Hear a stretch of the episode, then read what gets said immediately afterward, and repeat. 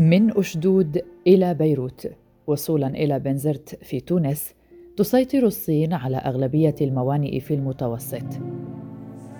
يثير مشروع الحزام والطريق الذي تقوده الصين جدلا كبيرا ومخاوف عارمة في كل أنحاء العالم. ما حصل في أوغندا مؤخرا وفق ما أوردت الصحافة العالمية أن الصين استولت على مطارها الدولي بسبب التخلف عن سداد القروض. أعاد إلى الأذهان غالبية التجارب الفاشلة التي شهدتها الدول في الفترة السابقة، لا سيما مونتينيغرو وكينيا، باكستان، سريلانكا واليونان. مع سعيها لخنق تلك الدول والتحكم بقرارها السياسي والسيادي إضافة إلى ما تخطط له بكين للسيطرة على موانئ البحر المتوسط خدمة لتجارتها العالمية خصوصا في بيروت وطرابلس وصولا إلى بنزرت في تونس مشروع الحزام والطريق موضوع حلقتنا اليوم من بودكاست في 20 دقيقة. أهلا بكم معكم براء أصليبي. علينا أن نبني معا اقتصادا عالميا منفتحا ونحارب الحمائيه هذا ما قاله شي شينغ بينغ في اليوم الأول خلال القمة المعروفة رسميا باسم الحزام والطريق. باسم الحزام والطريق. حيث شرح الرئيس الصيني أهداف هذا المشروع أمام نحو أربعين رئيس دولة وحكومة بينهم الرئيس الروسي فلاديمير بوتين ورئيس الوزراء الإيطالي جوزيبي كونتي. وتسعى الصين الغارقة منذ 2018 في حروب تجارية مع الولايات المتحدة لتولي دور الزعامة في مجال التعاون المتعدد الأطراف. حيث تهدف المبادرة إلى إقامة بنى تحتية للنقل والطاقة في الدول التي هي بحاجة ماسة إليها في آسيا وأوروبا وأفريقيا ومناطق أخرى، وتحض صيغة أولية للبيان الختامي للقمة على نبذ الحمائية والأحادية في إشارة إلى الرئيس الأمريكي السابق دونالد ترامب وشعاره أمريكا أولاً. عقود بقيمة 64 مليار دولار في قمة طريق الحرير الجديدة. أعلنت الصين توقيعها اتفاقيات تتخطى قيمتها حاجز ال 64 مليار دولار خلال قمة مبادرة الحزام والطريق والتي اختتمت أعمالها كما ذكرنا في العاصمة بكين منذ إبريل نيسان في 2006 في 2019 وسجلت صفقات وصل إجمالي قيمتها إلى 3.67% تريليون دولار. يشارك في هذه المبادرة المرفقة باستثمارات صينية ضخمة حوالي 65 بلدا يمثلون 60% من السكان وحوالي ثلث إجمالي الناتج الداخلي العالمي. وعد شي أثناء القمة الدولية في بكين بدفع 100 مليار يوان أي حوالي 13 مليار يورو لصندوق مخصص للمشروع. كما ستؤمن المصاريف الصينية قروضا بقيمة 380 مليار يوان أي ما يعادل 50 مليار يورو على ما أعلن الرئيس الصيني. ومن أبرز المشاريع المنتظرة القطارات. ستربط سكك حديد الصين بحوالي 30 مدينة أوروبية في أقل من ثلاثة أسابيع في وسيلة نقل أسرع وكذلك أغلى ثمنا من الطريق البحرية. ففي آسيا ستربط طريق بحوالي 873 كيلومتر الصين بالساحل التايلاندي. وفي إفريقيا تمون الصين خطا بطول 471 من كينيا بين العاصمة نيروبي وميناء مومباسا على المحيط الهندي. أيضا من تلك المشاريع المنتظرة الموانئ. في تركيا اشترت ثلاث شركات عامة صينية ميناء كومبورت قرب إسطنبول الثالث في البلاد الذي يعتبر محورا حيويا بين الحزام والطريق. باكستان سيتم ربط ميناء جوادر القريب من الحدود الإيرانية بالشرق الأقصى الصيني بعد ترميم 500 كيلومتر من الطرقات ويفترض أن يسهل الميناء وصول الصين إلى الشرق الأوسط بحرا عبر مضيق ملقا بين ماليزيا وأندونيسيا ومن المقرر بناء مطار دولي جديد في جوادر. وتحتج الهند على مشروع الطرقات هذا الذي يعبر جزءا من كشمير وتطالب نيودلهي بالسيادة عليه. أيضا من بين المشاريع مجمعات صناعية. تبني الصين في بيلاروسيا مجمعا صناعيا بتقنيات عالية في مينسك وهو الأضخم الذي يبنيه العملاق الآسيوي في الخارج ويتم حاليا بناء مشروع مماثل في كوانتن في ماليزيا لصناعات الفولاذ والألمنيوم وزيت النخيل ويرمي مشروع مبادرة الحزام والطريق إلى إعادة إحياء طريق الحرير التجاري القديم والذي كان يمتد عبر آسيا وأوروبا لنقل البضائع من تلك المناطق إلى الصين وبالعكس. ويروج الرئيس الصيني شي جينغ بينغ للمشروع العملاق باعتباره سيسهم في تحقيق التنمية للدول المشاركة فيه بأقل ضرر على البيئة. وقال بينغ أمام الحضور في القمة سينضم المزيد من الأصدقاء والشركاء لمبادرة الحزام والطريق وسيكون التعاون أكثر تطورا وإشراقا من مختلف الجوانب. كان طريق الحرير عبارة عن شبكة من المسارات والطرق التجارية التي تربط الصين بجيرانها وبالقارة العجوز ويعود تاريخها إلى نحو القرن الثاني قبل الميلاد. وضمت الطريق شبكة بحرية لربط الموانئ الرئيسية في الدول التي ترتبط مع الصين بعلاقات تجارية تشمل تبادل البضائع المختلفة مثل الحرير والمنسوجات الأخرى والمعادن الثمينة والتوابل والورق والبارود. وتراجعت قيمة هذا الطريق بعد إدخال الأوروبيين لتحسينات كثيرة على أنظمة النقل البحري وتعاظم دور قناة السويس في التبادل التجاري العالمي. وترمي مبادرة الحزام والطريق لإعادة إحياء هذا الطريق لربط المدن الصينية بالوجهات التجارية في آسيا وروسيا وأوروبا. كما ستضم الطريق الجديدة مجموعة من الطرق البحرية التي تسعى الصين من خلالها لتأسيس تعاون مثمر مع الدول الواقعة في جنوب شرق آسيا وأوقيانوسيا وأفريقيا وآسيا وطريق بحر الشمال الروسي. ورغم أن المخطط بات ممكنا عبر ربط شبكات السكك الحديدية بين الصين وكازاخستان في 1990 إلا أن المشروع شهد نقطة تحول مهمة في سنة 2008 عندما وصل أول قطار للصين قادما من ألمانيا ووقعت حتى الآن 126 دولة و29 منظمة عالمية على وثائق للتعاون في هذا المشروع حيث ستنفق كازاخستان 9 مليارات دولارات على تحسين الطرق وشبكة السكك الحديدية. كما سيوفر خط حديد جديد بمليارات الدولارات من زمن الرحلة من ساحل البحر الأحمر إلى أديس أبابا من ثلاثة أيام إلى 12 ساعة فقط.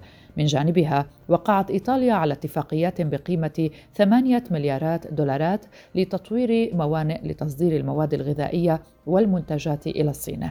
وسيعمل خط سكة حديدية جديد من جاكرتا الإندونيسية إلى باندونغ عاصمة مقاطعة جاوا إلى تقليص زمن الرحلة من ثلاث ساعات إلى أربعين دقيقة. وفي باكستان والتي تنقل البضائع بها بالقطار والطرقات للموانئ الواقعة في جوادر. وكراتشي فسيتم تحديثها للسماح بشحنها إلى أفريقيا وإلى غرب آسيا. ماذا عن المواقف الدولية؟ تتباين مواقف الدول بشأن المبادرة الصينية فواشنطن ترى فيها دعما للنفوذ الروسي المتعاظم وتقوية لتأثير بكين الاستراتيجي وردا على المخاوف الأمريكية قال بينغ خلال لقاء مع رئيس الوزراء اليوناني أليكسيس تيسبراس إن المبادرة تتعلق بالترويج للتعاون الدولي الذي يحقق فائدة مشتركة للجميع وليس أنت تخسر وأنا أفوز. وذلك بحسب بيان صدر عن وزارة الخارجية الصينية والتي نقلت عن بينغ قوله يجب أن نشرح هذه النقطة للعالم لنحصل على قدر أكبر من التفهم والدعم. فقد أبدت عموما استعدادها للانضمام للمبادرة ولكن بعضها يخشى من مخاطر التعامل معها ككتلة واحدة. وبدأت بريطانيا إرسال قطارات إلى الصين بعد أن غادرت أول حاوية محملة شرق لندن بأبريل نيسان 2017 متجهة إلى يوو بمقاطعة شينجيانغ شرق الصين. وعلق وزير الخارجية الفرنسي جان إيف لودريان أمام القمة بالقول إن نجاح مشروعات الحزام والطريق سيعتمد على إصرارنا على الوفاء بالتزاماتنا. التزامنا بالانفتاح والتزامنا بالشفافية والتزامنا بالمنافسة العادلة. وبالطبع التزامنا بالاستدامة البيئية أيضا. وبدوره قال وزير المالية البريطاني فيليب هاموند إن نجاح المبادرة يعتمد على وفائها بأعلى معايير الشفافية الدولية وبالحوكمة وبالنزاهة البيئية. وأكد أن الرئيس بينغ أعلن التزام الصين بكل تلك الأمور وأوضح رؤيته للمرحلة التالية للحزام والطريق وسنراقب عن كثب كيفية تطبيق ذلك عمليا. هل هي مبادرة استثمارية أم فخ ديون؟ المبادرة التي أطلقها شي جين بينغ عام 2013 تلقى تمويلا بواسطة استثمارات وقروض بمئات مليارات اليوروهات، لكن منتقديها يأخذون عليها أنها تدعم خصوصا الشركات الصينية وتشكل فخ ديون للدول المستفيدة منها وتضر بالبيئة، وأعربت الولايات المتحدة والهند واليابان ومعظم دول غرب أوروبا عن تشكيك في الخطة.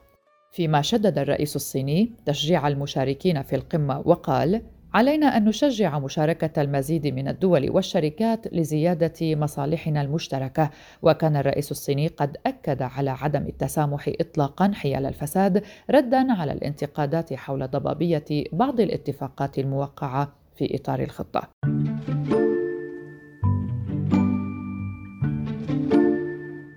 لماذا تريد الصين السيطرة على موانئ المتوسط؟ في محاولة لتعزيز مساعيها لترسيخ مكانتها مركزا عالميا بحريا وتأمين سلاسل الإمدادات الحيوية وتعزيز قدراتها بمجال التجارة الدولية أنفقت الصين مليارات الدولارات لشراء موانئ خارج أراضيها.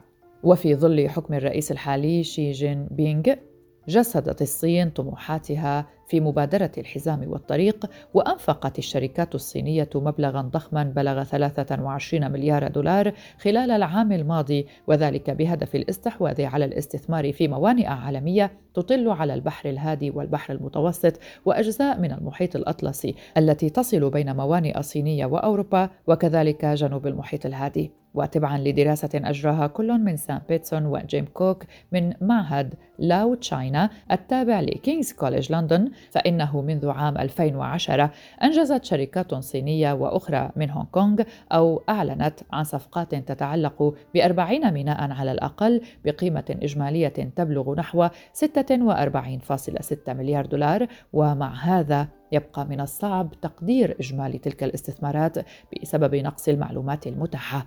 المعطيات الحالية تقول إن الصين مهيمنة نسبيا على الساحة البحرية العالمية، ذلك أن ما يقرب من ثلثي أكبر 50 ميناء على مستوى العالم توجد بها استثمارات صينية بدرجات متفاوتة. وفيما يتعلق بموانئ الحاويات تسيطر خمس شركات صينية كبرى بمجال النقل على 18% من جميع نشاطات الشحن. عبر الحاويات التي تديرها أكبر 20 شركة في العالم وذلك حسب البيانات الصادرة عن دروري شركة الاستثمارات في مجال الشحن. لنستمع إلى سام بيتسون خبير استراتيجي. Chinese companies who tend to be involved in strategic industries, so industries such as الشركات الصينية التي تميل إلى المشاركة في الصناعات الاستراتيجية كالاتصالات والنقل والتطوير العقاري وطبعا الموانئ والشحن البحري تميل إلى أن تكون مؤسسات مملوكة من الدولة وتذكر بعصر الماو في الصين حيث كان الجميع يعمل في شركات مملوكة من الدولة. عام 2016 أنشأت بكين شركة وطنية عملاقة عبر دمج شركتي China Ocean Shipping و China Shipping Company لتكوين COSCO. وهي مجموعة تجارية ضخمة سبع شركات فرعية عالمية تتضمن خط شحن يحمل الاسم ذاته وشركة لتشغيل الموانئ بجانب نشاطات تجارية أخرى بمجال الشحن. وتنافس ثلاث شركات صينية تعمل في تشغيل الموانئ وتنتمي جميعها إلى الأجزاء الرئيسية من الصين والشركات الثلاث الكبرى المهيمنة عالميا على هذه الصناعة. وعلى مدار العقد الماضي. اشترت شركات صينية حصصا من موانئ بحرية في بلجيكا وفرنسا واليونان وإيطاليا وهولندا وألمانيا لتصبح بذلك فاعلا مهما في مجال الموانئ الأوروبية وتشير تقديرات إلى أن المستثمرين الصينيين المدعومين من الدول يملكون على الأقل 10% من إجمالي جميع أسهم الموانئ في أوروبا. ومن أشدود إلى بيروت وصولا إلى بنزرت في تونس تسيطر الصين على أغلب الموانئ في المتوسط إذ تعد الصين من أهم الدول المهتمة بالاستثمار في مرفأ بيروت المتضرر جراء الانفجار. نستمع إلى السيد أحمد تامر مدير عام وزارة الأشغال اللبنانية. مرفأ بيروت أكيد هو من أهم المرافق بالمنطقة وتعرض لحادث كتير كبير. إعادة أعماره أكيد يعني بكلف أموال كتيرة. في جهات استثمارية مهتمة بهالشيء يعني هذا موضوع منه موضوع دعم آه، بدون مقابل. أكيد عم عم يقدموا هالعروض هيدي لهن يستفيدوا PPP بالأمور اللي بتتعلق الأمور الاستثمارية اللي بتتعلق بإعادة اعمار والاستثمار فيه يعني. الشركات الصينية مثل مثل الشركات الأوروبية والأمريكية وكل الشركات مهتمة باستثمارات ما استثمارات بأعمال إنشائية هذا مثلا إعادة أعمار مرفأ بيروت بهمها تفوت بهالمناقصه قبل هلأ فاتت بمناقصة آه، تطوير وتوسيع آه، مرفأ طرابلس. التوجه الصيني مثل ما قلت لك توجه استثمار ياخذوه على على مدى طويل وعلى استملاك هذا المرفأ. نحن هسه ما عندنا القوانين اللي بترعى وما عندنا الخطة الاقتصادية اللي بتوزع القطاعات. ميناء بنزرت في تونس يتمتع بموقع استراتيجي على المتوسط وقد أصبح محور صراع دولي فهل ينتظره نفس سيناريو غوادر في الباكستان؟ نستمع إلى السيد علي بالخوان نائب تونسي سابق. أفريقيا هي مستقبل العالم والمستقبل الاقتصادي على السنوات القادمة. لذا الصين كان كان عندها رؤية واضحة وبدأت تغزو أفريقيا كما تعرفوا وتقول وشافت أنه بنزرت وتونس موقع جغرافي كبير ويمكن آه، يمكن للمرور السلس لبقية أفريقيا. لذا شافت تونس كموقع هام بالنسبة لها وحبت تغزو آه، الجهة هذه من إفريقيا عن طريق بنزرت وعن طريق آه، وعن طريق شمال إفريقيا. إحنا مع الأسف ما عرفناش كيفاش نستغلوا موقعنا. ميناء المياه العميقة اللي يكون un point d'interaction مباشر مع جميع المدن جميع المدن وجميع البلدان في أنحاء العالم. يعني إذا كان عندنا نهار من نهارات مشروع ميناء مياه العميقة في بنزرت الذي يتيح لنا المجال باش نتعاملوا بصفة مباشرة مع جنوب أمريكا مع شمال أمريكا مع شمال أوروبا مع جنوب أوروبا طبعا اللي هو موجود الآن مع بقية أفريقيا. آه، موقع بنزرت وموقع تونس هام برشا بالتعاون مع جيراننا كما الجزائر وكما ليبيا نجموا نعملوا آه، مسار آمن الجنوب أفريقيا وأحنا كما تعرفوا الجزائر مثلا حدودها الجنوبية توصل تقريبا للتشاد وللنيجر اللي تقريبا ساعات على لاغوس آه، اللي هي نيجيريا اللي هي قلب أفريقيا. هذا كله متاح لنا كنهار من نهارات نعرفوا نستغلوه. أيضا نستمع إلى السيد عبد السلام الهرشي صحفي اقتصادي تونسي. يمكن القول أن الصين بدأت في مغازلة تونس ومغازلة الحكومات المتعاقبة بعد الثورة من خلال تقديم هبات من خلال إنجاز مشاريع مثل آخرها مشروع مستشفى أسفاقس على خلفية أزمة كوفيد الصحية. آه، الصين الآن تحاول السيطرة على الميناء وذلك لاعتباره جزء لا يتجزأ من طريق الحرير. آه، آه، هناك شركة تسمى يواندا قدمت تقرير أو قدمت مشروع لتطوير ميناء المياه العميقة ببنزرت. أيضا هناك شركة تسمى بيكتل قدمت عرض للدولة التونسية من أجل تطوير هذا الميناء. هناك شركة أخرى أظهرت استعدادها لتطوير هذا الميناء وهي شركة صينية تسمى آه، كيت. آه، أيضا تعتبر الصين هذا الميناء هو جزء من الاكتساح الاقتصادي للصين في إفريقيا في منطقة وقد سبق للصين أن اقتحمت منطقة القرن الإفريقي وأيضا سيطرت على موانئ في جيبوتي وأيضا في ميناء في اليونان. اذا آه، السيطرة على ميناء بنزرت يعتبر نقطة مهمة جدا في السيطرة على الممرات البحرية في البحر الأبيض المتوسط.